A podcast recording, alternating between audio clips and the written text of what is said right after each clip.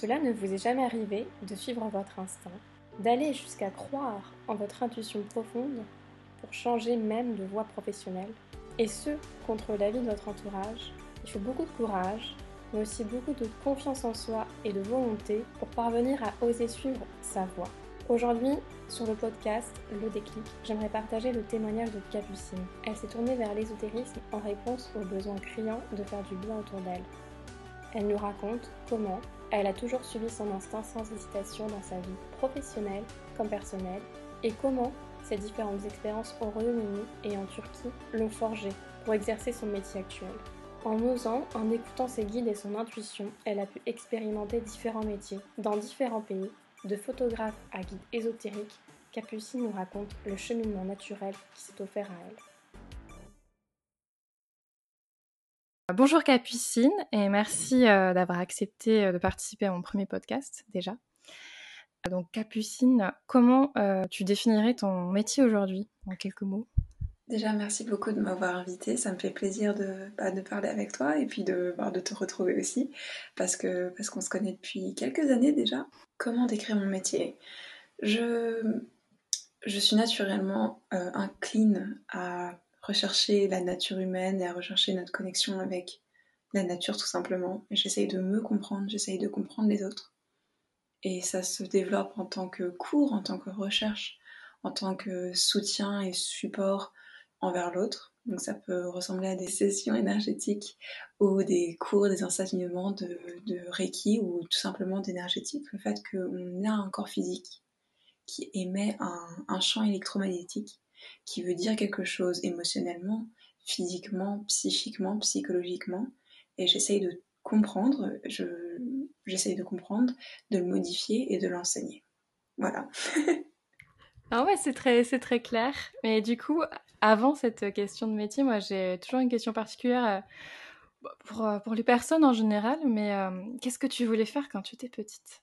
Dès que j'ai eu 7 ans, on m'a abonné à un magazine parce que je savais lire. Et dès que j'ai reçu mon magazine, je me suis dit, ok, je vais écrire des magazines. C'est ça qu'il faut que je fasse. Donc j'ai créé un coupon d'abonnement et je l'ai donné à tous les adultes que je connaissais et je les ai fait payer pour des magazines que je faisais toutes les semaines et j'ai fait ça pendant des années, des années et des années. Donc c'était à la main, je l'ai recopié, puis c'était sur Word quand on a découvert l'imprimante. Et puis voilà, ça a continué. C'est ça que je voulais faire pendant très longtemps. Donc euh, journaliste en gros, euh, clairement dans l'écriture, la création quoi. Exactement. Et, euh, et tu sais pourquoi exactement tu voulais faire ça petite? Alors en fait, quand je vis quelque chose, j'ai besoin de le partager. Quand j'expérimente et que j'ai enfin que, oui, que j'expérimente quelque chose, j'ai besoin d'en faire quelque chose, c'est plus fort que moi, j'ai besoin de créer. Donc en fait, le, magazine, c'est une idée, mais je suis devenue photographe par la suite. Quand, j'ai eu un, moment avec le monde, j'avais besoin de le photographier pour exprimer l'amour que je recevais de, ce moment-là. Donc c'est comme ça, en fait, c'est tout simplement ce que je fais aussi de nos jours, c'est une traduction de ce que j'expérimente et un partage je sais pas comment te définir en fait, c'est compliqué. tu, es quoi, tu es es professeur? Euh, Alors ouais, bah, du coup j'enseigne, j'enseigne le Reiki et l'énergétique, donc on va au-delà du Reiki aussi. j'enseigne des, techniques et des expériences, des initiations de, découverte de soi à tous les niveaux, au niveau euh, énergétique comme au niveau euh, émotionnel, et ça ressemble à beaucoup de choses. Mais du coup, Capucine, est-ce que est-ce que tu peux nous éclairer un peu plus sur euh, ce que c'est que le Reiki exactement? Parce que moi, je je n'ai pas, pas une connaissance approfondie de, de, la chose. Ok, alors avec le Reiki, par exemple, tu as mentionné le, le mot croyance et j'ai pas eu le temps de te dire que c'est plutôt une science, c'est plutôt une pratique euh, qu'une croyance parce que c'est prouvé. C'est-à-dire qu'il y a beaucoup de travail qui a été fait par beaucoup de scientifiques et qu'on n'est pas en train de, le crier sur France 2, donc euh, les gens sont pas forcément au courant, mais on est véritablement un corps physique qui a un champ électromagnétique. Donc euh, notre cerveau émet un champ qui est électrique notre cœur émet un champ qui est magnétique, les deux se, les deux se mêlent et puis on est entouré de, d'un espèce d'énorme 8 au final. Notre corps est, comme un espèce de papillon au milieu de deux grandes ailes, deux grands, deux grands cercles d'énergie qui sont constamment en rotation, qui s'appelle le, Taurus Field, je sais pas comment, le, champ du mhm. taureau j'imagine. Et, euh, et c'est quelque chose qu'on retrouve dans la plupart des êtres vivants sur cette planète, qui peut être appelé l'aura aussi. Il y a certaines personnes qui voient les couleurs de l'aura, moi je les comprends, je les ressens. Euh, mais donc le Reiki, c'est une pratique qui, qui, comprend comment les champs magnétiques marchent et qui les active, qui les, qui les soigne, qui les réactive. Euh, parce que des fois, quand on a des problèmes psychologiques, ou qu'on a des problèmes émotionnels, euh, et qu'on n'a pas le temps de se poser et de, les ressentir, etc., l'énergie peut commencer à devenir bloquée. Et ce qui, ce qui commence à créer des, choses dans la vie de tous les jours qui disent un peu fais attention à ceci, fais attention à cela, mais des fois on n'a pas le temps et c'est totalement compréhensible. Surtout qu'on n'est pas forcément éduqué dans, notre société à faire ce genre de connexion à soi-même et d'introspection. Mais on est tous capables du coup de, de, s'arrêter, de se poser et de refluidifier notre, notre, notre énergie de manière à ce qu'il n'y ait pas de problème physique qui se manifeste au, vu de, de ce bloc d'énergie. Donc euh, avec le Reiki, on fait des soins qui, qui ré, réétablit tout notre, tout notre champ et de manière à ce qu'on soit une batterie à 100% et que chaque chakra, chaque, chaque méridien, chaque euh, nadis soit, soit réanimé, nourri et qu'on ait une vie où on a plein de vitalité. Et ça marche pour tous les âges, ça marche pour toutes les personnes. C'est Des fois, ça requiert plus qu'une session quand on est sur des grands problèmes. Mais on a beaucoup de beaucoup, enfin dans ma vie tous les jours, on a beaucoup, beaucoup, beaucoup, beaucoup de, de véritables changements avec juste une session qui sont. J'ai pas envie de créer l'expectation, j'ai pas envie de créer l'espérance d'un miracle, mais qui ressemble à beaucoup, beaucoup, beaucoup de choses qui sont assez impressionnantes. Donc, euh, donc voilà, le Reiki, c'est prouvé, c'est scientifique, j'ai beaucoup de livres que je peux vous conseiller où vous pourrez voir euh, les, émissions du cœur, les, les, les tous les mots que je ne connais pas en français, mais qui, expliquent ce genre de science. Et voilà, donc, euh, donc euh, d'ailleurs, si, si, vous avez un cancer et que vous êtes à l'hôpital, vos docteurs et vos infirmiers vont vous demander si vous voulez avoir recours à un, soin énergétique. Donc c'est quelque chose qui est au niveau reconnu internationalement. Internationalement. Ouais. ouais. Dans la plupart Il faut avoir un, un, diplôme du coup? on est alors moi j'ai un certificat, j'ai plusieurs certificats. Euh, on n'est pas encore remboursé par la sécurité sociale. J'aimerais beaucoup. J'aimerais beaucoup que plus de monde puisse, euh, puisse venir et, être remboursé. Et ça va venir, on croit. Donc voilà. Voilà, c'était juste le Reiki, c'est quelque chose qui est... C'est pas forcément surnaturel, c'est très scientifique. Et on commence enfin à avoir la science qui le prouve. Et c'est cool c'est très très impressionnant de se dire qu'avec mes mains, je peux faire énormément de choses à travers différents pays. Enfin, je, sais pas si vous imaginez, mais avec mes mains, avec le, mes paumes, j'arrive à soigner des gens à distance et tout le monde est capable de faire ce genre de choses. Donc qu'est-ce que ça veut dire sur l'être humain? On est capable de choses dont on n'est même pas au courant. Voilà. Mais euh, depuis quand tu, tu exerces euh, ce métier exactement euh? Professionnellement, de manière professionnelle, c'est depuis septembre 2018. 2018, ouais. Donc euh, deux ans, euh, 200 mois à peu près, ouais. Un an et demi. ouais. Mhm. J'ai l'impression que ça fait très très longtemps.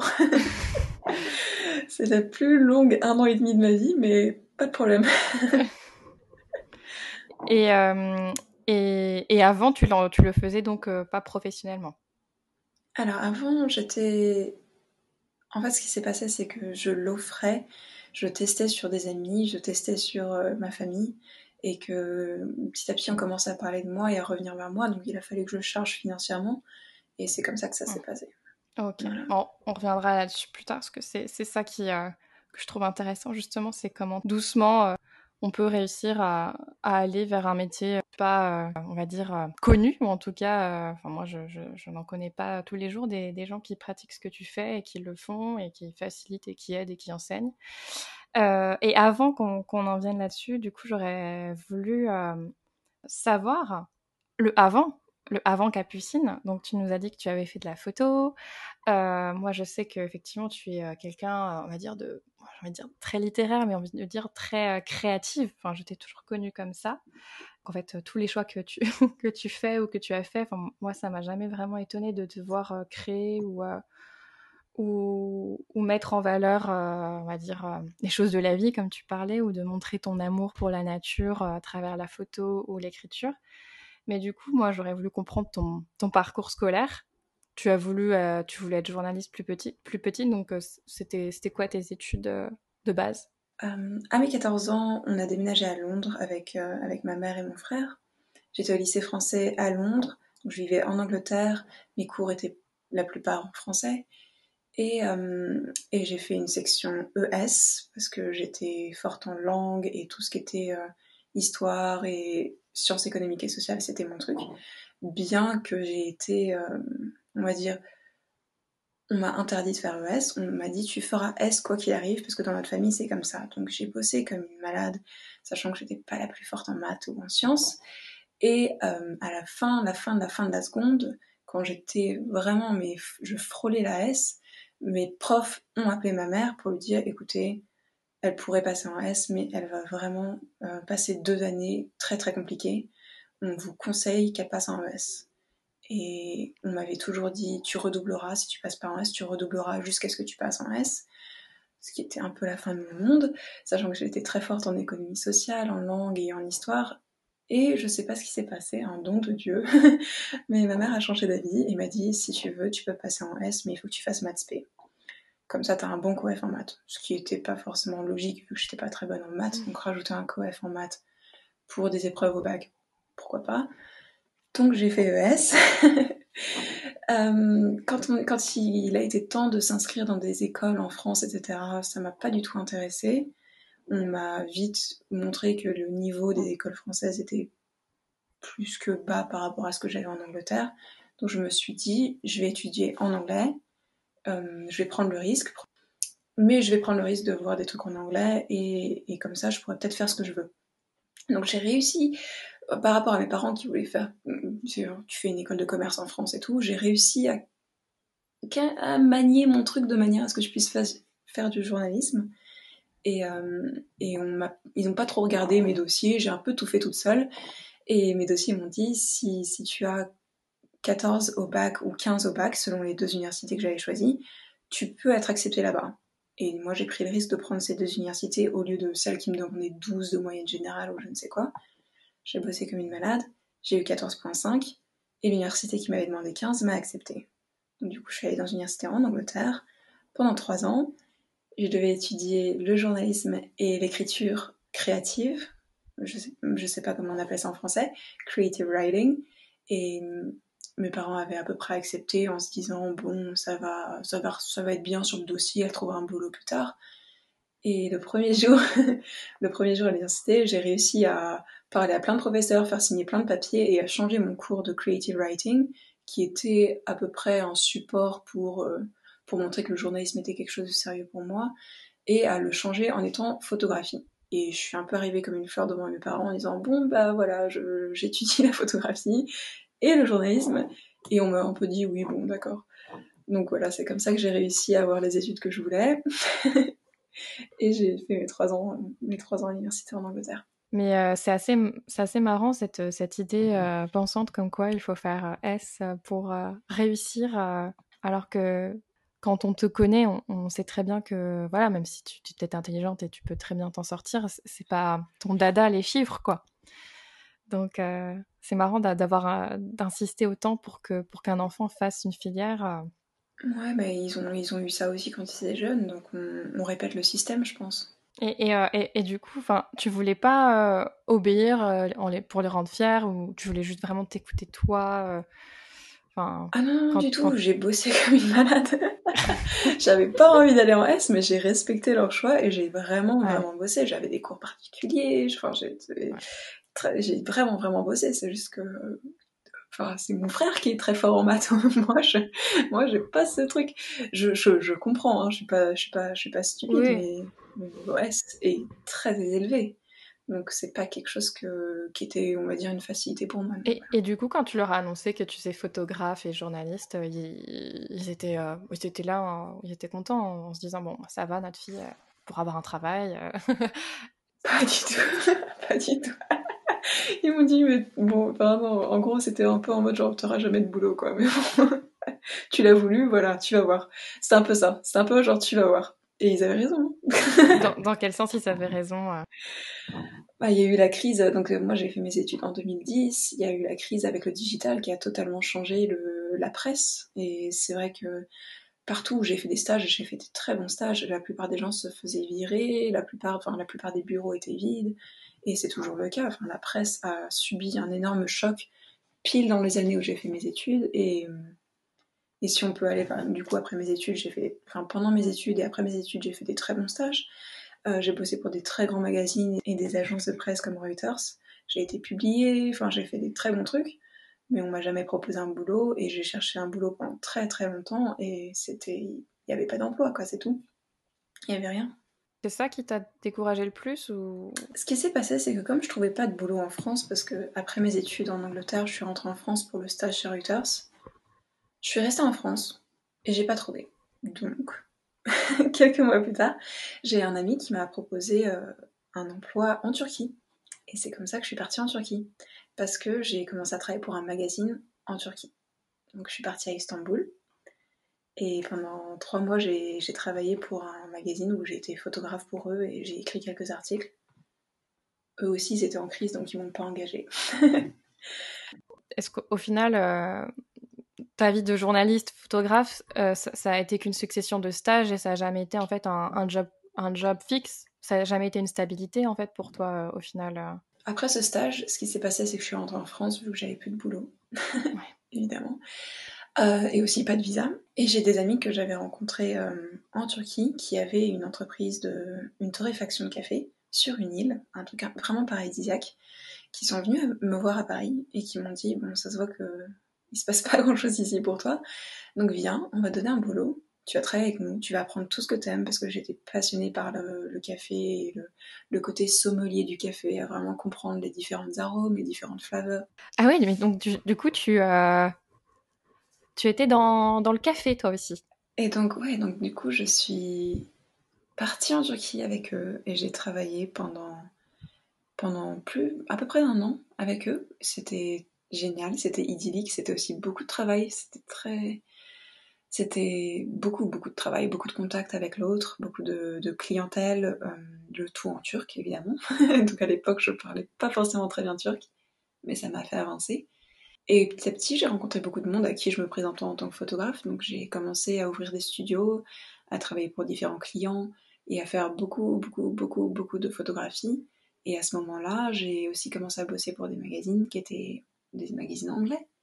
Et du coup, j'étais correspondante, donc euh, c'est devenu stable au final. Je gagnais très très bien ma vie. Et je travaillais pour des magazines et pour différents clients turcs ou américains basés à Istanbul. Et je faisais mes reportages, je faisais mes photos, et puis c'était très bien aussi. donc euh, tu avais réussi à sortir ton épingle du jeu euh, en allant en Turquie à, à, distance en fait, en, en étant digital, tu avais réussi à être journaliste. Exactement. Waouh. Et du coup, coup, tu étais en freelance pendant ce temps-là euh, en, Turquie. Exactement. Et ce qui est fascinant, ce qui peut être une histoire intéressante pour les gens qui écoutent, c'est que quand je vivais à Londres, je, lisais un magazine qui s'appelle Monocle, qui est un magazine euh, un peu high-end de, tourisme et de, commerce, de business, etc. Et ça m'avait toujours fasciné, j'aimais beaucoup la photographie, le, style de photographie là-dedans. Et je sais pas pourquoi j'avais dit, je vais travailler pour eux. Je disais, c'est le genre de magazine, de photos, etc. que je veux faire. Et c'était le, premier client que j'ai eu quand je suis arrivée en Turquie. Comme ça, de nulle part, c'était des gens qui, qui m'avaient suivi sur Instagram, qui aimaient bien mes photos, qui se sont intéressés du coup à la torréfaction où je travaillais, qui sont venus faire un reportage et c'est moi qui ai fait leurs photos. Les clients que, que tu as pu avoir euh, quand tu étais freelance, euh, c'était euh, des, des, des, des, personnes qui te trouvaient via Instagram, par ce biais-là en, en, partie, ou c'était après, c'était avec ton réseau petit à petit qui se formait, euh, enfin juste pour comprendre euh, comment ça s'est formé en fait Alors ce qui s'est passé, c'est déjà au départ c'était vraiment face à face. Les gens euh, qui, à qui je servais des cafés étaient des gens qui revenaient tous les jours. C'était une petite communauté, on est sur une île. Et c'était des gens qui, revenaient le matin, qui revenaient le soir, etc. Et, et du coup, c'était plusieurs personnes comme ça que, que, que, je connaissais et à qui je présentais mon travail. Donc c'était comme ça que ça s'est passé. Et petit à petit, c'était le réseau aussi parce que il n'y a pas beaucoup de françaises photographes à Istanbul. Et du coup, ça, je pense que c'était un, objet d'intérêt qui m'a donné beaucoup d'opportunités très très jeune. J'étais très très jeune à l'époque à 20 ans, j'avais mes propres studios, alors qu'en France, j'aurais encore été assistante à mon âge là maintenant. Donc euh, c'était très cool d'être une chef d'équipe, de, gérer des, des photoshoots où on était, euh, on était 5-6 et c'était principalement des hommes de 40 ans et c'était moi à 22 ans euh, en turc qui dirigeait mon équipe et qui faisait mes, photoshoots. Donc c'était très très cool et très très formateur d'avoir la confiance tout simplement parce que qu'on ait 20 ans à Paris ou 20 ans en Turquie, on a les mêmes capacités, c'est juste qu'il y a une hiérarchie, un système qui marche d'une certaine façon dans certains pays. Et c'est, enfin, j'aurais porté des boîtes d'éclairage et j'aurais ouvert des, parapluies pendant longtemps, je pense, si j'étais restée en France. Donc tu, tu, voudrais, euh, on peut dire par exemple, est-ce que le fait de partir à l'étranger, est-ce que le fait que tu as tu as vécu plusieurs années en Angleterre, tu y as même étudié, euh, tu as vécu en Turquie et tu as eu une expérience professionnelle assez euh, exceptionnelle, on peut dire quand même. Euh, est-ce que tu penses que c'est ce qui, ce qui t'a forgé, ce qui t'a permis aujourd'hui de pouvoir te lancer et de ne pas avoir peur justement de, de, te lancer dans, l'activité que, que tu fais actuellement? Ouais, clairement. Bah après, c'est exactement comme l'histoire dont je parlais au début. Genre 7 ans, je fais mes coupons d'abonnement pour mon magazine que je vais lancer. J'ai toujours, toujours, toujours fait des trucs comme ça, sans me poser de questions. C'est vraiment plus fort que moi. Après, il y a la peur financière. C'est vrai que ça, ça existe où on pense euh, à la peur financière, mais j'ai jamais peur de me lancer dans un nouveau truc. Je sais pas pourquoi, c'est peut-être de la folie, mais, euh, mais c'est comme ça. Enfin, j'ai travaillé sur des courts-métrages, j'ai travaillé sur des films après par la suite. J'ai fait beaucoup, beaucoup de choses. En, Turquie? Ouais, en Turquie, j'ai travaillé pour un antiquaire, je l'ai aidé à travailler sur des films, on a fait les décors et tout. J'ai toujours fait beaucoup, beaucoup de choses euh, comme ça. Genre comme ça, je sais même pas pourquoi, mais c'est juste ça se présente et ça m'intéresse, donc pourquoi pas la torréfaction. Euh, j'ai été vivement critiquée par, euh, mes parents ou par des amis via le côté euh, tu vas travailler dans un café quoi. Tu, tu as l'autre bout du monde travailler dans un café. On a payé pour tes études parce que j'ai eu la chance et le privilège euh, que mes parents payent pour des études en Angleterre. Euh, enfin on, attendait un retour sur investissement en gros. Et moi je suis partie à l'autre bout du monde en plein en pleine période de terrorisme servir des cafés. Donc ça aurait pu être complètement bête mais j'ai appris énormément de choses j'ai beaucoup beaucoup appris donc et, ce genre de, de, réflexion que tu peux entendre de la part, bon, à la fois de tes parents, mais aussi peut-être de tes proches qui te disent que c'est inconscient ou qui, euh, qui, se permettent de juger en quelque sorte euh, euh, sur la valeur de, de, ton travail, on va dire. est-ce que, est-ce que ça te remettait en doute ou, ou justement ça te rendait un peu plus confiante sur tes choix, justement? Les deux, les deux, beaucoup de doutes parce que quand je venais vers eux, c'était déjà je viens pas beaucoup vers les gens pour demander de l'aide. En général, je fais un peu tout dans mon coin, mais quand je viens demander de l'aide, je suis dans une position où je me sens un peu bah, vulnérable. Et quand je reçois justement ce genre de jugement, on va dire que ça me, me fait creuser mon puits, creuser mon trou. Je me sens vraiment mal, mais après il faut en sortir. Et c'est là où j'ai énormément d'énergie et je me lance à fond dans le truc. C'est, c'est, enfin, je l'observe, c'est juste de l'exploration. C'est comme ça que je marche. C'est quand, euh, quand tu m'as asséné un coup, euh, je, pars au quart de tour et, je vais très loin. Donc tant mieux. Allez-y, critiquez-moi. Euh, tu, tu, veux justement prouver tout l'inverse en fait de, de ce qu'ils disent. Exactement. Non, mais je pense que si, tu, si on fait quelque chose et comme tu fais les choses de façon intuitive, je pense qu'on peut, on peut pas se tromper si on suit son instinct. Il y a un côté un peu peut-être suicidaire par moment, mais je pense que si on est convaincu soi-même, au fond, c'est ce genre de petite attaque qui motive pour prouver à l'autre qu'il a tort ou. Bah, je suis convaincue qu'en fait, ces gens, c'est juste des gens qui sont dans une espèce de boîte. Ils ont peur de mmh sortir et, tu leur montres ce, ce dont ils ont peur, en fait. Mais en fait, c'est ça, c'est ce que tu fais, c'est que tu présentes un projet et que tu reçois la projection de la peur, de la peur des gens. Il faut savoir à qui on, à qui on s'adresse. Je faut s'informer de la personne à qui on parle. Et moi maintenant, il faut que je fasse plus attention quand je parle de mes, de mes projets parce que, parce que j'ai déjà choisi la, enfin depuis le début, depuis même le truc ESS, j'ai déjà choisi de prendre le petit chemin de route plutôt que prendre l'autoroute. Enfin, je, je l'ai déjà choisi. Donc c'est foutu, maintenant on peut plus. enfin, je suis très heureuse là où je suis, tu vois, mais mais justement, en rebondissant là-dessus, quand tu parles du petit chemin de route, j'aime bien la façon dont tu le décris parce que j'ai un peu du mal justement à, en parler, parce que j'ai envie de dire la voie, la voie anormale, alors que c'est stupide de dire que c'est pas une voie normale. Mais le, petit chemin de route, enfin justement, quelle valeur ça a pour toi le travail en fait aujourd'hui? Enfin, je veux dire, quand on te dit un métier, un travail, ça a quel sens euh, pour toi?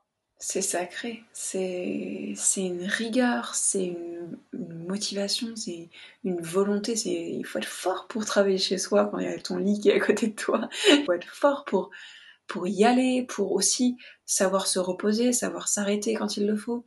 C'est.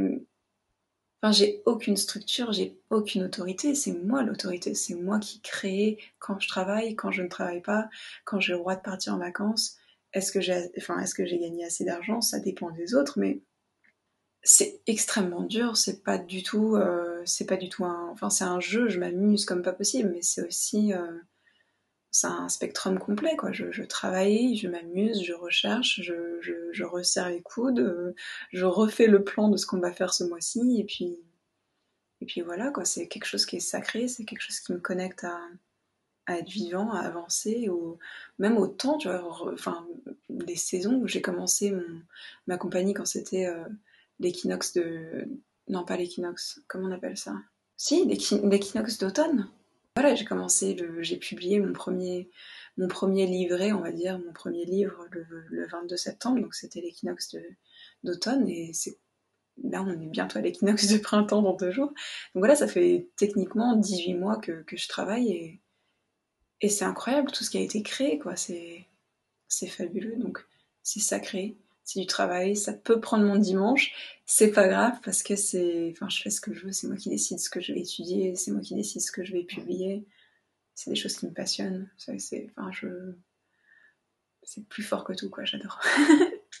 et, et, justement, quand tu décris cette façon de travailler, bah, du coup, de façon autonome et, euh, chez toi et, où tu es ton propre chef, quand quand tu as pu envisager, quand tu étais plus jeune, au lycée ou, même avant, ou même après, hein, à l'université, l'idée d'avoir un chef, un salaire, euh, d'obéir à une autorité autre que la tienne, euh, quand cette idée t'effleurait, euh, il se passait quoi dans ton esprit?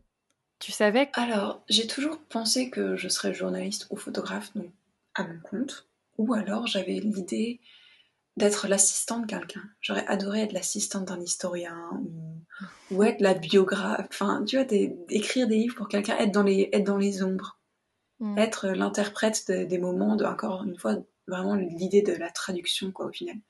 De voir quelque chose et de le transformer en quelque chose d'autre. Donc j'aurais adoré.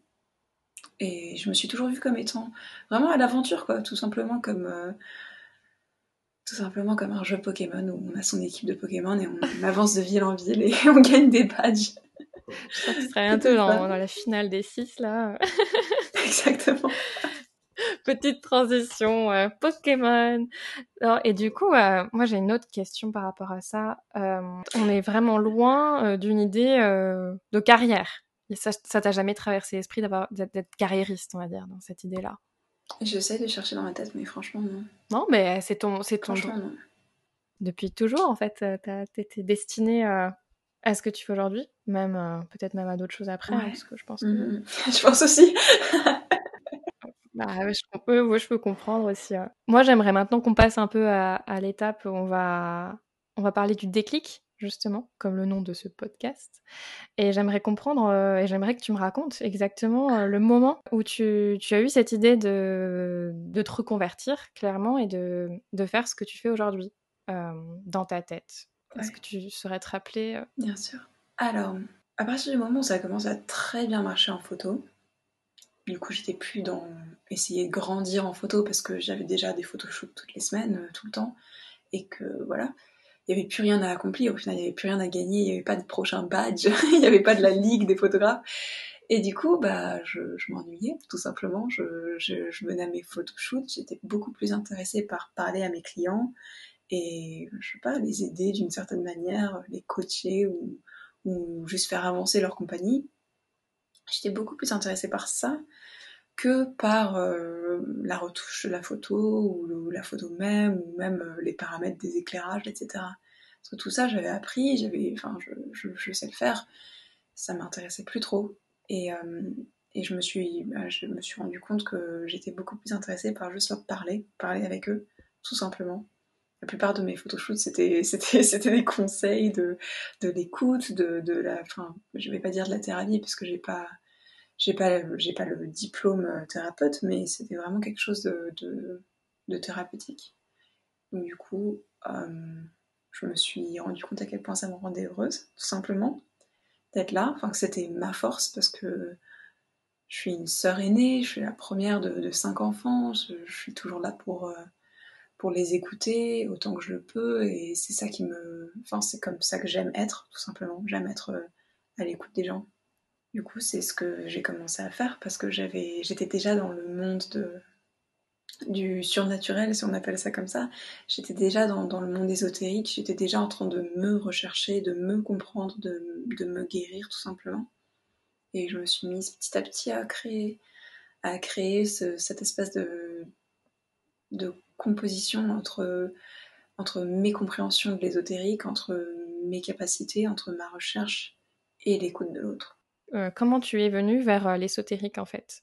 Euh, Est-ce que c'est quelque chose qui s'est fait aussi depuis toujours ou, c'est venu petit à petit Depuis que je suis toute petite, j'ai été, on va dire, lancée dans, dans, dans, la, dans, la, dans le christianisme. donc oui, donc j'étais très très intensément attirée par, par le côté spirituel de, de l'histoire de Jésus, de, la Bible, etc. J'étais vraiment à fond dedans pendant un bon bout de temps. J'étais dans des écoles privées catholiques, tout ça, tout ça. Et, euh, et il s'est passé quelque chose quand j'avais 11 ans qui m'a pas forcément plu parce que ça ressemblait du coup à du surnaturel. Et je me suis vite écartée de tout ça. J'ai vite dit on ferme, on ferme, on ferme cette, cette case de, de la connexion avec l'autre avec ce qui est autre que, l'humain du coup. On va tout oublier et puis voilà. Et donc c'est pour ça que, ça s'est transformé en, lire beaucoup de choses, en étant intéressé par l'art, tout ce qui était euh, la, recherche, on va dire philosophique, etc. J'étais très très très dans, bah, justement lire, euh, écrire et, et, tout ce qui était artistique. Et c'était pas assez en fait tout simplement, c'est que ça ne nourrissait pas euh, l'âme. Donc ouais, tout, tout, tout, tout ce que je lisais, tout ce que je consommais, tout ce qui était culturel, c'était pas, c'était pas assez parce que ça fait plaisir à l'esprit, ça fait pas plaisir à l'âme. Donc du coup, j'étais, enfin, je me sentais vide, sans arrêt. J'avais des expériences de vie qui étaient assez compliquées émotionnellement aussi. Et tout naturellement, petit à petit, je me suis dirigée vers ceci. Ça s'est fait euh, via les cartes de tarot, via, via des différents livres, différentes méditations. Et voilà, petit à petit, c'est devenu euh, énergétique. Donc pour reprendre la métaphore de Pokémon, c'est exactement ça. C'est qu'en final, la vie, c'est un jeu pour nous apprendre et passer au prochain niveau. Tout n'est que n'est que karma qui est là pour nous aider à débloquer des choses du passé ou d'une vie passée. Mais vraiment, tout est là pour nous aider à débloquer et à devenir beaucoup plus conscient. Et tout mon travail avec l'énergie, etc., c'est vraiment t'aider à revenir dans le passé et à comprendre ce qui s'est passé, à débloquer pour que tu puisses sortir de, bah cette espèce de, de, cycle qui se répète et qui se répète, où tu rencontres toujours des gens qui sont comme ci ou qui sont comme ça. Et pour moi, tout ce qui, quand je me suis tournée vers l'ésotérique, c'est parce que j'étais toujours dans les mêmes cycles et que j'en pouvais plus. Il fallait que je survive, il fallait que je sorte du truc. J'étais tellement mal, j'étais vraiment, bah, j'étais à l'autre bout du monde, toute seule déjà. Euh, la plupart des gens qui étaient bah, mon quotidien, c'est des gens que je connaissais depuis un an ou deux ans ou trois ans. Ça change quand même beaucoup de choses. Euh, je revenais en France une fois par an. Et c'était aussi une époque où on a eu un coup militaire, on avait des bombes qui explosaient tous les mois. C'était pas drôle. Il fallait que j'aille mieux. Je, buvais beaucoup d'alcool. J'allais pas bien. Et je, me suis vraiment dit, écoute, si à 25 ans c'est pas mieux, on part quoi. Genre vraiment, genre, on quitte cette planète parce que c'est pas drôle. C'est pas drôle depuis que je suis née. euh, je souffre beaucoup trop en fait, c'est pas possible de souffrir autant. Et il a fallu que je me que je m'en sorte, donc j'ai tout testé, tu vois, j'ai vraiment tout testé. J'ai testé tellement de différents systèmes de pensée, etc.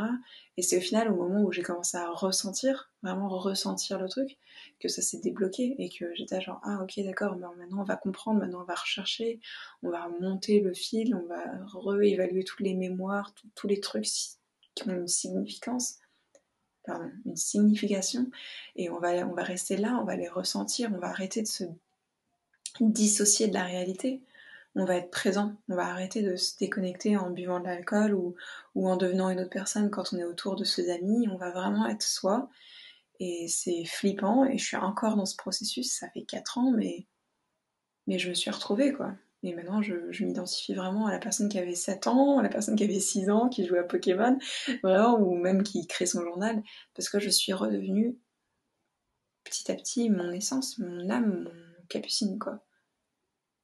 Est-ce que, du coup, tu peux, est-ce que tu peux dire qu'aujourd'hui, ton travail actuel, c'est ce qui t'épanouit le, plus? Enfin, c'est ce qui te rend une espèce de liberté C'est ça, c'est ça, c'est enfin, je suis en train de gravir une montagne et j'ai pas fini. Hein. il y a encore des trucs qui font mal, il y a encore des, moments où, je sais que je suis retombée dans un cycle ou, que je trouve un nouveau cycle que j'avais pas forcément et je me réveille de plus en plus à, euh, à ce, qui, ce qui me fait, enfin, mon subconscient, mon conscient, mon surconscient et vraiment vraiment mes psychanalyses à fond, introspection et, évaluation de ce qui se passe énergétiquement, ce qui se passe émotionnellement et, c'est du travail, mais c'est plus fort. Enfin, c'est ça, pour moi, je vis dans le monde dans lequel je voulais vivre toute ma vie, quoi. Un monde où on peut communiquer avec les gens euh, à travers l'énergie, à travers différents pays, avec les plantes, avec les animaux, avec euh, les étoiles. Enfin, je, vis dans le monde que je pensais qui existait et, qui petit à petit, euh, quand je me suis collée au monde dans lequel le monde général vit, bah, j'étais déçue. Enfin, j'avais le cœur brisé de me dire qu'on était effectivement, euh, tu vois, qu'il y a de la famine, qu'il y a des maladies, qu'il y a, du privilège, qu'il y a du racisme, etc. C'était un monde qui me fait beaucoup trop mal.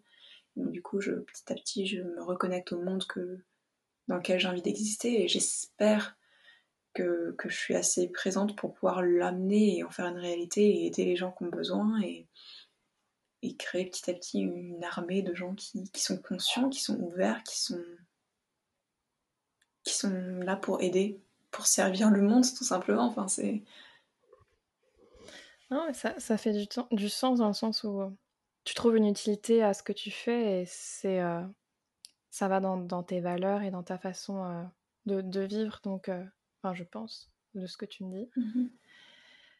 Moi, ce que j'aurais voulu comprendre, c'est euh, à partir du moment, donc, quand tu étais en Turquie, où tu, me disais que tu parlais aux gens, que euh, tu te rapprochais de ce côté ésotérique, que tu as doucement eu euh, cette idée de, de, te lancer et d'aider les autres et d'être facilitatrice d'énergie, ou on peut dire ça comme ça, je sais, c'est toujours compliqué, mais bah, de, te lancer dans ton activité, moi j'aurais voulu comprendre combien de, de temps en fait il t'a fallu de passer de cette idée qui a pu effleurer ton esprit quelques secondes, ou cette intuition, à l'idée, à l'action directe. Ok. Ça. Donc là, on va. C'est pas, c'est la montagne. Donc là, on va sortir du, du, concept où on parle des, des sections S, et de, la voie réelle, etc. Et on va rentrer dans vraiment le côté genre. Quand je te disais que le travail c'est sacré, c'est que c'est vraiment, au final, c'est vraiment quelque chose qui est plus fort que moi. C'est, on m'a donné un papier, on m'a dit Capucine, t'es là pour ça. C'est, c'est même pas ton karma, c'est juste, c'est ton dharma, c'est tout. T'es censé faire ça. En gros, j'ai pas vraiment eu le choix. Je, m'ennuie comme pas possible pendant des photoshoots sur photoshoots qui m'épuisent. Euh, j'en ai même fait des malaises tellement, euh, tellement je suis devenue sensible, tout simplement ce, travail de se réveiller, etc., ça te, ça te fait comprendre le monde d'une manière différente. Ça m'a fait développer des, enfin, ce qu'on appelle de la clairvoyance, etc. Ça m'a fait développer des talents qui sont différents, qui veulent dire que je suis très sensible, parce que je suis capable de me connecter à ton énergie à travers différents pays et de ressentir que que ton foie est en train de dire euh, s'il te plaît arrête et, et, que tes reins sont épuisés et que tu as une carence, euh, une carence rénale, bah, je suis capable de le ressentir parce que je suis devenue très sensible, que je me suis ouvert à différents champs magnétiques, etc. Donc ça veut dire que que la lumière est très puissante en général, que les sons sont très forts aussi euh, en général, c'est que je, je, vis à un autre niveau et que et qu'au final c'était plus possible de, faire des, photoshoots, c'était plus possible le poids des, objectifs, des caméras, des journées longues, etc. Ça devenait très très dur. Donc j'ai fait mes économies, j'ai bien travaillé, je me suis donné quelques mois, je me suis fait un petit pactole de manière à pouvoir vivre deux ans. Je me suis dit deux ans, c'est un bon truc. Donc je connais ma vie, je sais combien ça coûte en Turquie, mon loyer, les factures, etc. Donc je vais économiser de manière à pouvoir euh, vivre deux ans, même si je gagne pas d'argent avec ce que je vais faire dans le futur. Au moins j'ai deux ans où je suis tranquille, j'ai pas besoin d'être stressée. Et le moment où, ça a besoin de se terminer, ça se termine. Et ce qui s'est passé, c'est qu'en général, euh, en général, quand j'ai besoin de partir d'un endroit, mm. ça se fait un peu tout ça pour moi. C'est-à-dire que j'ai pas vraiment le choix. Et ce qui s'est passé, c'est que mon plus gros client, euh, qui était un très gros photoshoot qui, enfin, qui prenait trois semaines par mois de, ma vie, euh, tous les mois, euh, ils ont engagé quelqu'un de nouveau dans leur entreprise qui, qui c'est devenu un enfer, c'était devenu complètement toxique, je ne pouvais plus travailler avec cette personne. Donc il, a fallu que je leur dise que, que je partais, quoi, tout simplement, que je croyais en quelque chose de plus, de plus sain pour moi et qu'il fallait que je parte et que D'ailleurs, votre nouvel employé, je vous le conseille pas. Et euh, ils ont dit oui, oui, on s'en est rendu compte. Et je, me suis dit, mais dans ce cas-là, si vous vous rendez compte d'une telle chose, pourquoi vous m'avez pas, enfin, je, pourquoi vous m'avez pas protégé, tout simplement, parce que parce que je suis là pour travailler pour vous, quoi. Donc c'est pas à votre stagiaire de me rendre une vie d'enfer, tu vois. Je suis là pour euh, pour faire un gros, gros, gros travail. C'était un photoshoot où on avait euh, deux deux stages en même temps, c'est-à-dire que j'avais plusieurs caméras, plusieurs plusieurs câbles, etc. Et que je prenais euh, trois photos avec des caméras, une qui était au plafond, une qui était... Enfin bref, c'était quelque chose de très technique, euh, de très mental, etc. qui était compliqué, qui était prenant, etc. Donc si tu m'engages et que tu me payes à la journée, que tu me payes bien à la journée, donc, euh, donc ça m'a... C'était, c'était effrayant de, de, leur dire que je partais. C'était très très très dur. Et petit à petit, j'ai dit à tous mes autres clients que, que j'étais plus disponible de manière photographique. Et, euh, et voilà, c'était effrayant. J'avais mes économies, que j'ai encore d'ailleurs, parce que je suis encore dans les 18 mois, même si j'ai déménagé en France, euh, où le niveau de vie est bien différent. Euh, je suis encore, je suis encore bah, dans mes économies. Et comment ça s'est passé justement cette transition de, bah, de partir de Turquie vers la France, où on va dire qu'en fait, quand, quand, tu es partie de Turquie, tu t'étais tu n'étais toujours pas encore euh, lancée professionnellement, ça s'est fait en France Ah non, non, j'étais lancée, été lancée professionnellement. Je suis partie de Turquie un an après. Ah ok. Donc euh, je suis rentrée en France il y a à peu près six mois.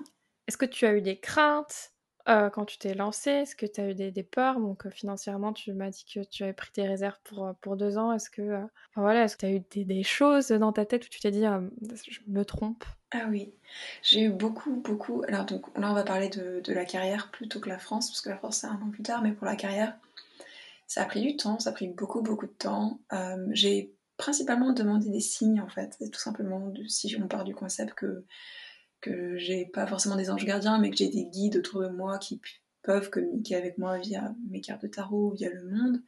J'ai demandé des signes, j'ai été très claire. J'ai été, mm. écoutez, moi je veux bien, euh, vous me donnez une mission, vous me dites euh, ton dharma c'est ça, tu vas nous faire ça.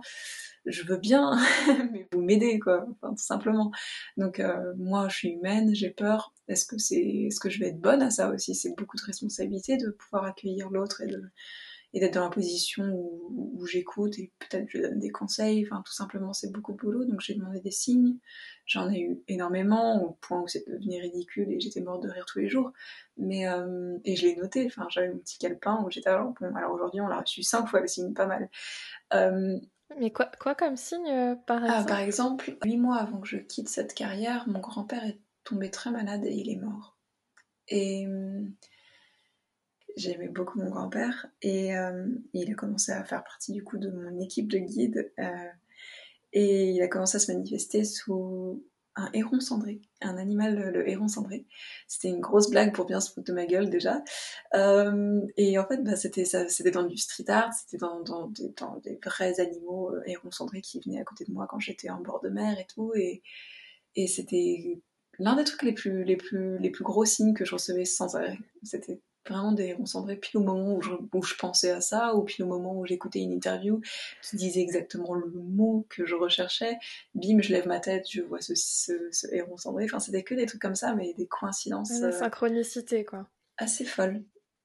Exactement. Après, quand j'en ai parlé aux gens de, de ma famille, etc., on m'a pas du tout conseillé de faire ce genre de choses. on m'a dit t'es bien installé, t'as bien bien lancé ta carrière, tu gagnes bien ta vie, t'as toujours été forte avec tout ce qui est esthétique, donc va pas te lancer dans un truc qui n'a rien à voir. Euh, voilà, on m'a bien dit en gros, euh, maintenant on accepte que tu sois photographe, donc tu restes. Et, euh, et ça m'a évidemment fait douter. Et bah, je l'ai quand même fait, donc euh, voilà, c'est pour dire que j'écoute bien les conseils qu'on me donne. on t'a beaucoup découragé, enfin, tes proches ou ta famille ou, Ah ouais, non, on m'a bien découragé. Et euh, est-ce qu'on t'a... Tentez, tentez, tentez de me décourager. Ça n'a pas marché.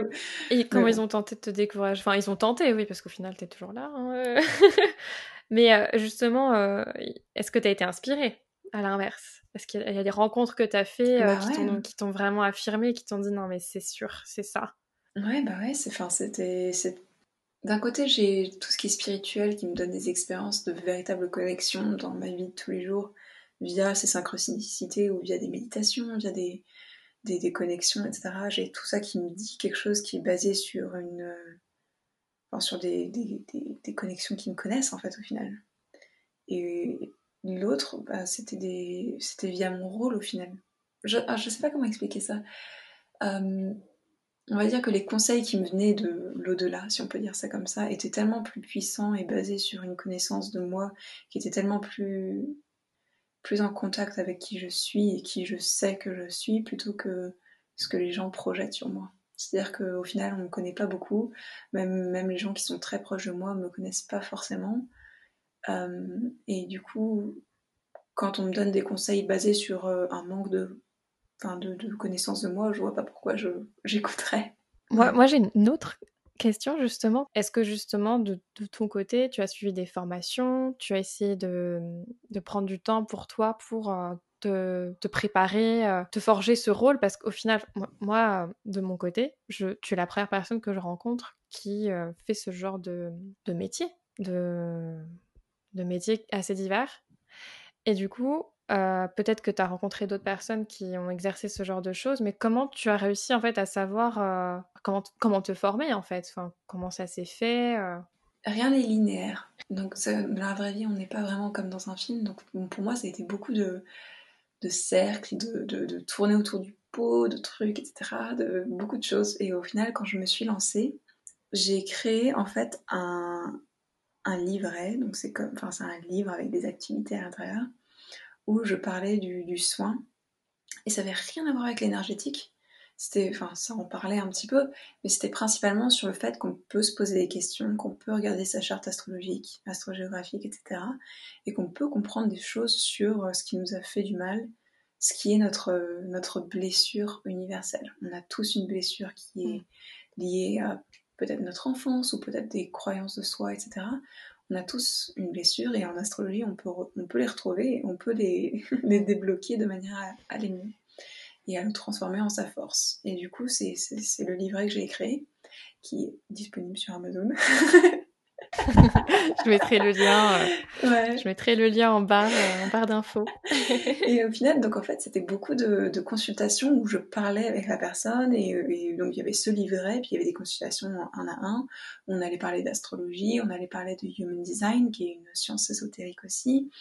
Et, on allait du coup trouver des solutions ensemble, on allait s'écouter, on allait euh, avoir un espèce de, vue d'ensemble sur quelle est cette vie et où est-ce qu'on est qu'on peut aller, qu'est-ce qui peut donner du sens. Et c'était très bien, c'était très intéressant. Et un jour, j'ai reçu ce, message qui m'a dit euh, Bon, il est temps d'étudier quelque chose de nouveau. Et c'était pas du tout pour le transformer en boulot ou je ne sais quoi. Et je me suis dit Bah, je suis tout le temps ouverte à étudier quelque chose de nouveau. Hein. Je, lis beaucoup de livres par an, je fais des cours en ligne depuis très longtemps, j'apprends des nouvelles langues et tout. je suis quelqu'un qui est fasciné par ça, c'est ma vie. Euh, ça et Pokémon. Et Mais oui. Euh, Et du coup, bah, j'étais très bien, mes guides, mes, mes, anges gardiens, mais le premier cours qui, qui, passe devant mes yeux sera le cours que j'étudie. Je vous fais confiance. Et bah, c'était un cours de Reiki. Donc du coup, j'ai fait la formation entière, j'ai passé mon été à faire ma formation et j'ai fait tous les niveaux, je, suis allée à fond comme ça. Et du coup, il y a un niveau 1 qui est le, soin avec les mains via soi-même, et le niveau 2 qui est le soin avec certains symboles qu'on peut du coup apporter aux autres, mmh. qu'on peut apporter aux autres aussi à distance. Et puis il y a le soin maître, le niveau maître, où on peut du coup, euh, ça devient notre vie, en fait, c'est vraiment on fait attention à qui on est, à ce qu'on boit, à ce qu'on consomme, etc. Donc je suis maître de Reiki et enseignant de Reiki, où on peut du coup le partager aux autres et ouvrir les autres à l'énergie. Donc euh, quand, euh, quand je fais un cours, c'est un cours où du coup on va ouvrir tes différents chakras, ta sensibilité, ton, ton corps, et on va le connecter à une énergie universelle. C'est quelque chose de puissant, mais on a besoin d'un professeur pour ça. Et donc moi j'ai fait toutes ces formations-là, et j'en fais d'autres d'ailleurs, hein. je suis encore en train de passer des différents niveaux, de différentes sortes de Reiki, etc. parce qu'il y en a beaucoup. Et, euh, et voilà, donc c'est ce que, ce que j'ai fait. Et je pensais pas du tout que j'allais en faire des sessions. Mais alors pas du tout, c'était pas du tout mon, mon truc, j'étais juste intéressée. Quoi. J'étais fascinée par l'idée qu'on peut tous le faire. Ouais, en fait, c'est, euh, tu t'es ouvert l'esprit, enfin, t'as, as, été curieuse et de fil en aiguille, en fait, tu t'es ouvert à, à différents types de choses qui, au final, mmh aujourd'hui, euh, ont tout un tout intrinsèquement sont liés en fait pour toi. Enfin, j'ai l'impression. Enfin, moi, c'est comme ça que je, le, je le mhm. traduis. Et, au final, tu vois, le Reiki, j'ai toujours pensé qu'il fallait avoir un don, quoi, que c'était un truc qui se passait de famille en famille ou quelque chose comme ça. Et c'est quand j'ai compris qu'en fait, il fallait juste que tu pratiques, comme euh, tout le monde peut jouer de la guitare. Est-ce que tu vas passer 1000 heures à jouer de la guitare Tu vois, c'est simple. Mais euh, donc, euh, si tu pratiques le Reiki, si tu, si tu le fais, tout le monde peut le faire.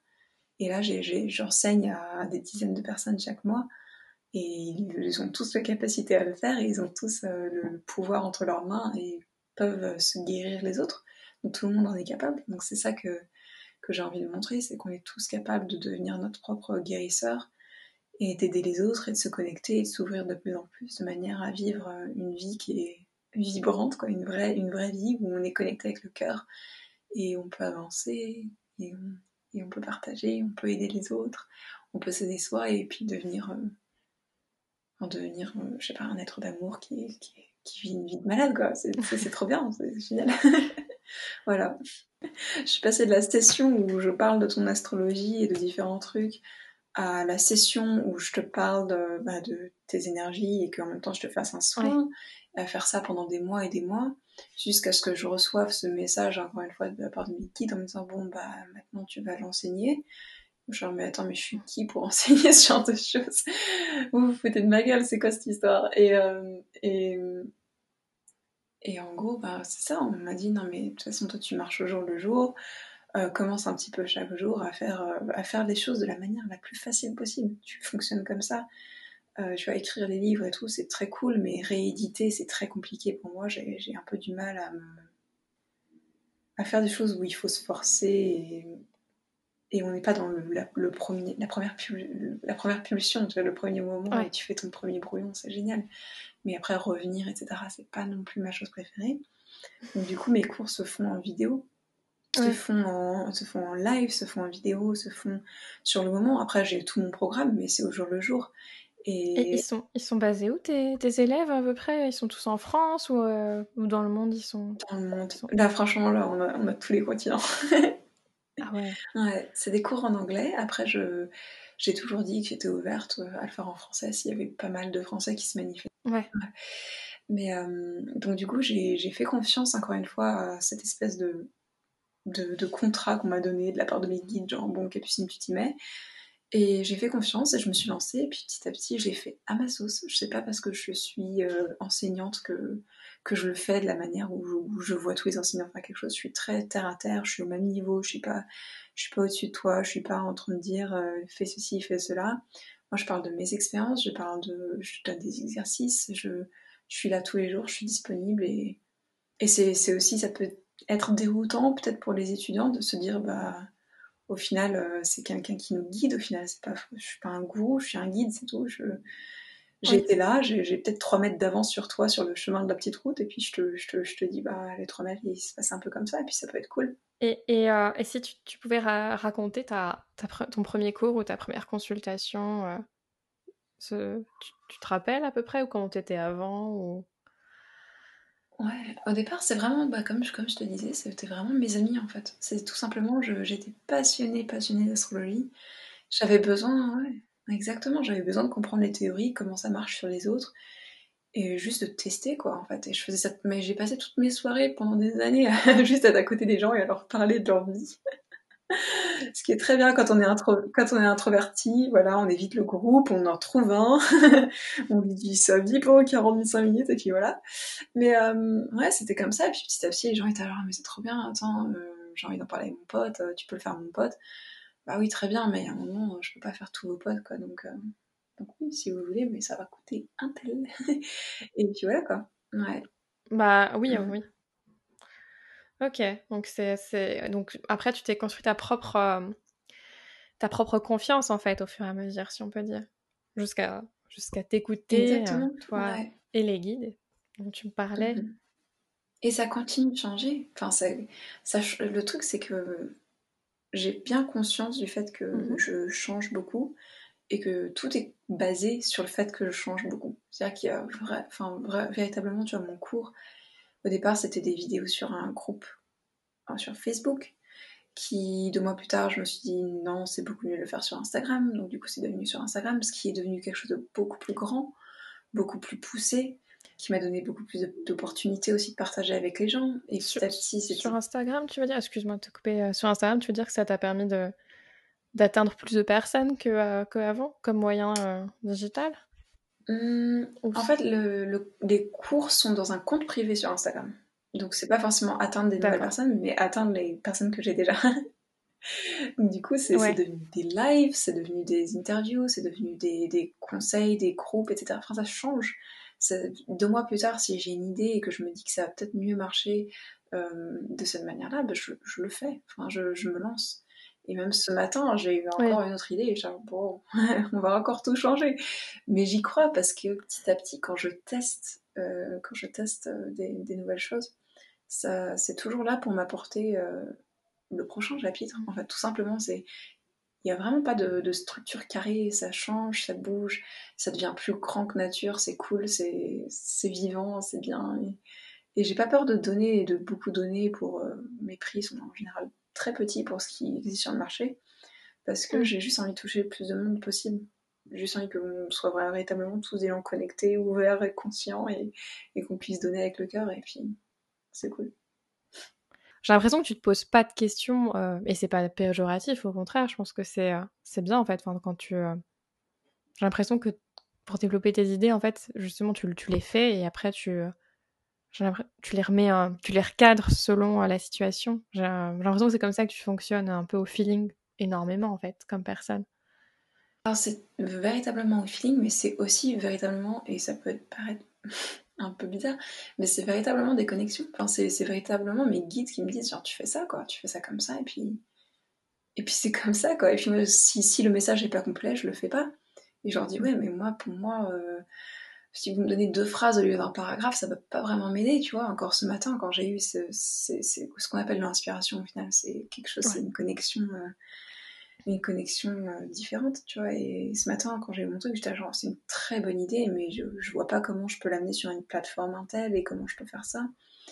Et donc, je, je, enfin, je l'ai écrit sur un papier en disant, bon, ben voilà, je, je, le sauve, mais quand vous me donnez un vrai plan avec une vraie structure et qu'il y a quelque chose qui est pas forcément carré, mais qui peut me. qui, a du sens, quoi, qui, crée une constellation. Il y a des points, il y a des connexions, ça, ça, crée un truc si vous me donnez ça, dans ce cas-là, je le fais. Moi, je vous écoute, je vous fais confiance. Jusqu'ici, j'ai j'ai eu aucun problème. Je, je, gagne bien ma vie, je suis bien posée, j'ai pas de problème, tout va très bien. Donc, euh, donc je leur fais confiance, tu vois, c'est ça. Enfin, j'en fais confiance euh, dans le sens où ça peut paraître fou, mais je suis véritablement en contact avec mes guides à tout moment, tu vois, je, je les sens quand je réponds à ces questions-là maintenant, tu vois, je les sens quand ils me disent bon bah ouais, t'aurais pu dire ça comme ça, mais non, mais enfin, quand tu parles de tes guides, moi j'ai l'impression que tu parles beaucoup de. Pour moi, ça, ça ressemble beaucoup à une, une, inspiration. Je sais pas si tu. Bah oui, mais c'est ça l'inspiration, c'est Elisabeth Gilbert qui. Eh ben, j'allais te parler d'elle, Big Magic. c'est ça. Et du coup, aujourd'hui, euh, tu m'as dit que, que voilà, tu avais gardé un peu, un peu euh, de moyens financiers euh, pour, pour au moins subvenir à ta, à tes besoins pendant deux ans. Mmh Est-ce qu'aujourd'hui tu, tu, vis sans stress ou justement financièrement c'est quelque chose voilà où tu poses des questions avant la fin du mois ou... Parce que tu me disais que tu faisais pas les prix les plus les plus excessifs. Il faut monter Capucine. non non non. je suis complètement soutenue financièrement dans ma vie de tous les jours, mon loyer, etc. est complètement soutenu financièrement par, par ma profession. Ouais. Et, et voilà. Et déjà, c'est bien. Donc c'est déjà bien. c'est déjà très très bien. Big up. non, bah carrément, surtout pour quelqu'un qui vit sur Paris. Enfin, ouais. Je pense que déjà, c'est c'est déjà énorme de pouvoir euh, faire quelque chose qu'on aime sans euh, et savoir pouvoir en vivre. Enfin, au minimum. Bah c'est pas facile, hein, et c'est seulement après 18 mois, enfin après 16 mois que j'ai pu dire que j'en vivais, quoi. Donc c'est vraiment. Ouais. Donc ça a été dur les. les... Bah non, c'était pas dur parce que je vivais dans mes économies. Hein, et je me suis dit, le but des économies, c'est pas que ça reste des économies. Imagine, je meurs demain, ça aurait été con d'avoir mangé que des pâtes. Euh, c'est un vrai travail sur l'abondance aussi. C'est vraiment genre comprendre la mentalité de, de la peur que, que, les gens rejettent sans arrêt. Euh, comprendre que j'ai peur aussi. Et euh, continuer à braver le truc et à me dire, j'ai confiance Genre, on m'a donné une mission. Je suis désolée, mais mes guides m'ont donné une mission. Et je leur fais confiance, tu vois. Genre, je leur dis, bah écoutez, très bien, je le fais, mais enfin, je veux bien vivre, quoi, c'est tout. Je leur ai fait confiance. Après, euh, c'est un travail très très dur. C'est très très dur de, de... C'est carrément comme si on était en train de, de hacker un, un, truc. Je suis en train d'essayer de hacker mon subconscient avec ce, ce concept de l'abondance, tout simplement. Et il y a des peurs qui reviennent et, et je leur je les, je les, écoute et je leur dis écoutez, on va, on va refaire tous les comptes, on va compter combien il y a et on va voir qu'on peut très bien vivre pendant les trois prochains mois, quoi qu'il arrive. Et entre-temps, on va encore gagner de l'argent parce qu'on va gagner sa vie aussi, parce que je me fais confiance, que je vais travailler, que je vais porter mon message et que, que ça va toucher le cœur de certaines personnes, c'est tout. Je me fais confiance, donc voilà. Mais c'est pas facile.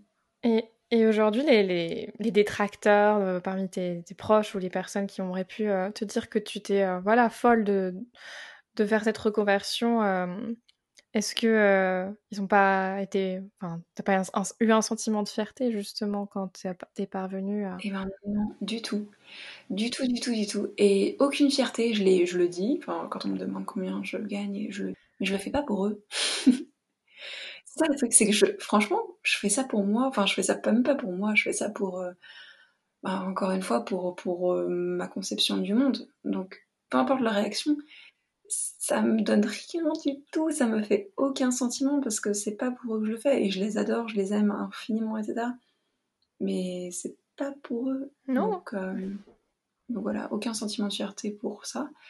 Euh, c'est ouais, c'est enfin c'est de la gratitude et de l'appréciation envers euh, envers les gens qui ont confiance en moi, qui m'écoutent toutes les semaines via mon podcast, qui qui se disent bah écoute pourquoi pas, pourquoi pas suivre son cours, pourquoi pas lui faire confiance. Et j'ai aussi une sacrée équipe de gens qui me supportent euh, chaque mois, en fait, qui font confiance. Je fais des offrandes euh, hebdomadaires, je fais des, des soins Reiki par groupe hebdomadaires tous les mardis, je fais des cours mm. où tu payes au mois au mieux de payer une seule fois. Donc ça veut dire que tu réinvestis chaque mois sur le fait que je vais t'apprendre de nouvelles choses.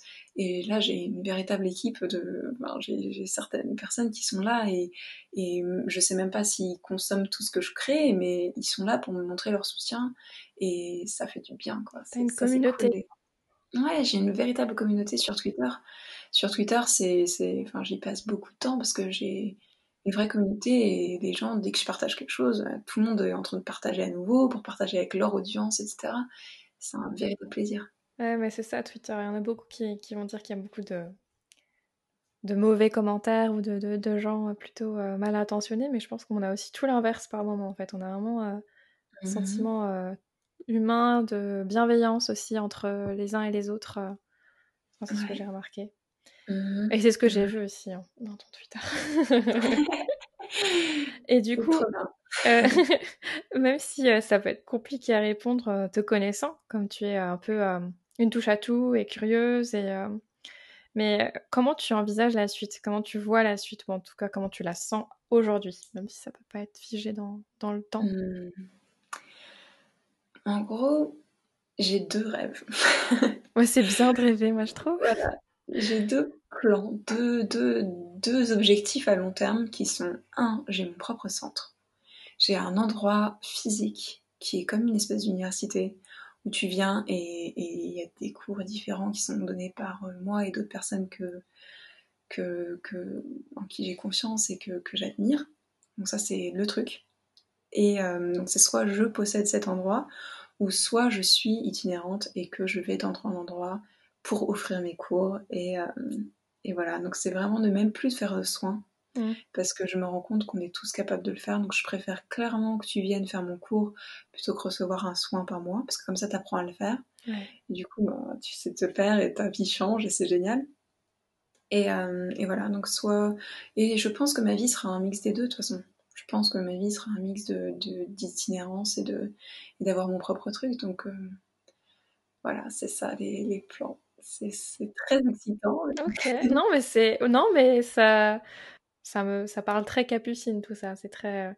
Enfin, je pense qu'il y a moyen de lier les deux euh, dans, dans le futur. Peut-être que d'ici là, peut-être que je te réinterviewerai si, si mon podcast ah survit jusque-là. Mais du coup, tu as répondu à, à, ma, à, ma, dernière question, parce que j'avais une dernière question qui disait si tu pouvais choisir d'exercer un métier, peu importe euh, le lieu, la localisation, peu importe les moyens financiers ou administratifs, euh, lequel serait-ce? Mais euh, je pense que tu viens un peu d'y répondre, à moins que tu aies une autre réponse.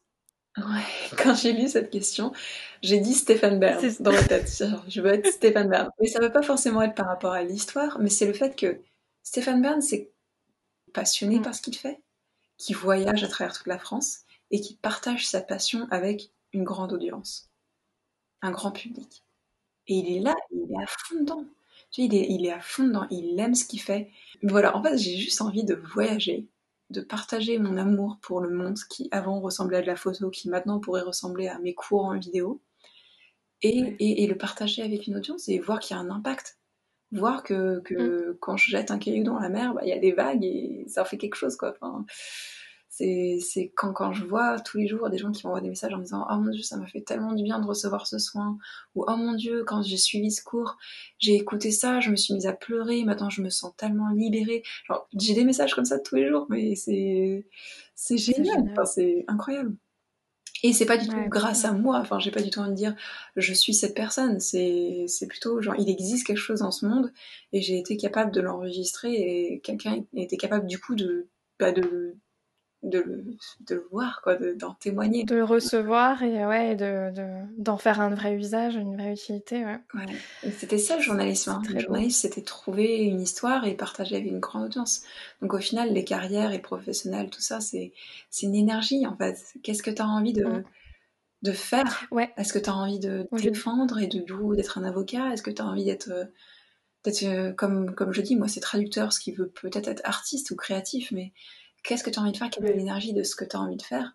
Et maintenant, qu'est-ce que tu peux euh, créer et étudier de manière à ce que ça devienne quelque chose de tangible, où tu puisses avoir une vie où tu gagnes bien ta vie et avoir les, valeurs que tu, que tu veux avoir. Moi, c'est la liberté.